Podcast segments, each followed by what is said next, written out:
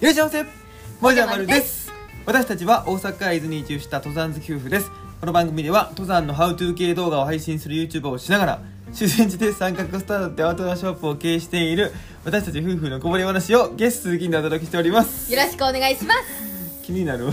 ということで今日もね元気に配信していきたいんですけどもはい本日も一番最初にお知らせを一つさせてください、はい2月3月も引き続きですねオンライン登山交流会、はいはいオンライン山の相談室、うんうんうん続けてまいりますので、はいあの遠方の方も、うんまあ、ちょっとなかなかタイミングが合わなくて来れないよっていう方とか、はいあとはあの相談したい山の、えー、と伊豆に来られる際にですね、はいはい伊豆の山どこ登ったらいいのっていうあーはいはいはいはい相談なんかもうんめちゃめちゃ大歓迎ですので、はいぜひお気軽にご利用くださいよはいろしくお願いしますということでね本題話していきたいんですけども、もうあの前回のね、うんこのラジオ、まあ、YouTube の動画ではいお話ししてたんですけども、うんあのちらっとね、うんらあのこの後自転車取りに行きますあっあ、てそうねだったねはいあの僕はあの千斗くんみたいな色の千斗くんの角の ね角の千色斗君本体は肌色みたいなやつだからなまあ千斗くんの角の色ですよね、うんみたいな色のなんかあの、はいグラベルバイクっていう、うんまあスピードまあまあ出るんですけど、はいその砂利道も行けるっていうね、うんうんうんロードバイクって普通はあの綺麗に舗装されたそのコンクリートの上行くんですけど、うんうん砂利道行くとやっぱパンクしちゃうみたいなねそうだあねったりするらしいんですけど、うんグラベルっていうのはそのもうロードも行けるし砂利道も行けるみたいなねそんな素晴らしい面白いのがあるって言って、はいそれをまあ手に入れたわけなんですよ二人ともねでまるちゃんのやつは色は何色あれあれはですねああの私もなんかそういうね千徳の角みたいなやつ考えたいなと思っはて、いで二人で考え出したのが、うんえーアメリカの安い飴の色っていうそうそうそうあの着色料多めのね赤系のねそうそう赤系の飴の色なんですけどまあ赤っていうかなんか朱色みたいな色やんなそうやな最初だからトマトケチャップかなって思ってたんですけどもっと着色してるよあれ本当うんアメリカのアメリカの飴やったらなんかまあちょっと違うねイメージアメリカの安い 飴安いほんま飴にねあの甘いだけのなそうそう甘い香だけ料とのかすら使ってないそうそう甘みたいな やつ砂糖の塊ちゃんこれみたいなこれをだから30年食い続けたら何か出そうやなみたいな な、うん、そそういうやつの色なんですよねそういう色やねいい意味でいい意味でそうそういい意味で、うんでも本当にねポップでめちゃめちゃ可愛いん可愛いですよねあれは、いうんでそれをねこう取りに行ったわけなんですよ、うんでも一番の問題はねもう不安要素は僕らプロボックス乗ってるんですけど、うんうんそのプロボックスに自転車乗せる用のキャリアみたいなのまだ持ってないんですあよあそうやななんでその荷台にね、うん自転車を荷台こう荷台ややこしいですけど荷台に自転車を2台2台ね2台あそうそうそう関西やったら2台っていうね2台に2台乗せるねんな2台に2台乗せて帰ってこなきゃいけなかったんですけど、はいこれ入るかなみたいなうーん高さがまずそんなにねプロボックスってそのないのよねないんですよその積載の高さがそうもうあと3 4 0センチあればねそれはもういいねまっすぐ入ると思うけどね、はいはいこれでちょっと不安要素があったんですよね、うん、ほんでまあまあでも言ってもしゃあないし、うんもう絶対もし無理やったらもう一台一台こう往復してねしょうがないね行けばいいやと思って、うんうんほんで行ったんですよ、んほんでまあそのこれですって完成したの見せてもらったら、うんもうめっちゃかっこよかったですもうんうなあ僕の千徳の角うんねう、んもう千斗くんにイメージにねぴったりでした本当 になんか配色とかもああそうやねちょっとなんか黄色の差し色とか入っててうんね、うん、うん、千斗くんなんか上にさなんか黄色のなんか輪っかみたいなのしてたやん確かそうだっけおうこれ千斗くんやん みたいな感じで全ね体でねもじゃくん乗ったらもうほんと千とくんの完成ってことやんななんで僕が千斗くん の本体の本ににななってるからそうなんか角に乗ってるみたいなそうそうそそううそうそんな感じでこれいい意味でですよ気に入ってるんですよ、僕はこれなんか千斗くんの角って言ったらなんかねちょっとなちょっとなんか気に入ってな間いのかみたい違えなたんちゃうみたいななっねてるかもしれないんですけ どいや僕はね千とくんの角の色が良かったんですよもうめ気ちゃにめ入っちてゃかるっこいいですよあれねそうなんですもうだからそれイメージもより上行っててうんああもうこれここにお願いしてよかったなってねそうですねあの源の寺サイクルさんってとこなんですけど三島にあるねはいまうあんそこねすごいかっこよくしてくれてはいでまるちゃんのやつねうんあのサルサっていうはいメーカーのやつなんですけそどうなんですよ先ほど言ったそのねアメリカの安い飴のはい赤色にうん私のやつはところどころちょっと水色とか、はいはちょっとまあ全体的に本当ポップな感じのイメージなんでいねえ可愛らしいあのよく見ると、うんちょっとピンクもなんかパーツに使ってたりとはかいはいするんですけど、全体トータルはうん赤と、あの爽やかな感じの水色パキッとしねた水色ね、うんうん使ってくれてて、はもう私も普段から結構ちょっと色物をね取り入れるのが好きなんで、いはいこんな自転車乗ったらもうめちゃめちゃ楽しく走れるなと思ってねそうですよはねいほんでまあもうそんなまあ僕が取りに行ったんですよねそうそうそうでまるちゃんはこう店やってもらっててほんでまあもう可愛らしいなこれもってなってうんじゃあもういざう乗せますよ言うてね手伝ってくださったんですようんうんギリギリギリギリ乗りました本当にも そうやんな、うん怖かったみちみちやったなうん、なんか2人二人がかりで、うんプロの人が2人がかりで入れ始め入れてくれて、うんこれギリギリやけどこれ今後2人で行く時これ乗せれんのかなみたいなねあ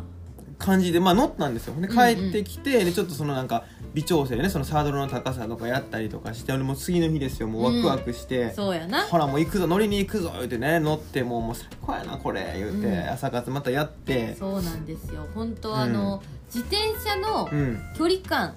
自分たちがどれぐらいの速さで走れるのかっていうのが全然わからなかったから、そうだねあの Google マップでね調べるあとそうそうそう車電車徒歩自転車みたいなのある自やんか転車も選べたんやねなんかそうそうそうあんまり使ったことなかったから知らなかったけどそうで、じう自ん、転車のマークのやつであどれぐらいかかるかなって言って、うんこの自転車はママチャリの話なのか、うん、ロードバイクみたいなスポーツバイクの話なのかあーわからなかったけどでもなんかそのアイコン的にはね、うんそのなんか自転車ってアイコン的にはママチャリっぽかったけどね 前傾姿勢乗ってなかったもんああそういうことうん、ね、そうそうだからまあ多分ママチャリなんやろなってそうそうそうだからまあその時間よりは早く行けるやろって思って行ったけど、うん結局もうなんかちょっと景色楽しんだりとかちゃうねあれな、うん後々分かってんけど、はいこれ Google が示したところやったら1時間で着きますよみたいな場所行ったんですよそうやったんやでも僕らその Google 通りに行ってないですそのか川をこう蛇行してずっと行ったからあそういうことねそう結構長い時間乗ってたんですよ、うんうんうんそれよりねうん長い距離かあそううだったんやんでもだから実際はママチャリより早いですよあそれよかったそら私あのそうですよママチャリと同じぐらいなんやって思ほってらもうママチャリでいいやろ別にマ マチャリよりは早いんですよ早いです本当に、はいうんまあでもやっぱり慣れてないあの登山の筋肉とうん自転車の筋肉は全然違うもうよ、ね、全く違うってことが分かりましたまずお尻がもうすんごい痛いよね多分ねなんかそれも調べてたらね、うんあのお尻の方にその重心がねいってるともうママチャリ乗りになってるっていうもうママチャリやねねんずっとだって上半身ずっと立ってたもんこうやってわー ってそんなバイカーさんいなかったもんねそうやみんなこうなんていうかグイっていうね前にね前傾でねそうそうそうそうほんであの気づいたんですけど、うんそのサイクリングロードみたいなのがね、うん加納川沿いにずーっとその脇をこう走っていけるわけなんですよ、本当にねめちゃめちゃ平坦でそう富士山も見えるしそうそうそう川も横辺しね、うん沼津アルプスとかそういうもういろんな地形が面白いのが見えたりすうんうんるうん気持ちいいロードなんですけど、そこやっぱりね走ってるサイクリストさんめっちゃ多くてすごいたくさんすれ違ったよねそうこんなにねあの伊豆はやっぱりサイクリストさん多いなと思ってたんですよ前からねそうだね体感的には、うんけど実際そのサイクリングロードを自分が走ってみたら、うんこんなにいるっていうぐらいいました結構いたね、うまあ、ん土曜日っていうこともあったけど、あそうだねうんうん、うんうんほんで行ってでちょっと面白かったんがあの登山者さんってすれ違う時に「こんにちは」ってこうあ挨拶して挨拶ねあのすれ違ったりするってうんうん文化があるんですけどね、サイクリストさん、うんまあ、スピード速いわけですよお互い。そうやなすれ違う時に「こんにちは」なんて言ってられないですよ「もうこんにちは」「こん」ぐらいで言っちゃうわけなん ですよまあまあ向こうは特にねそうで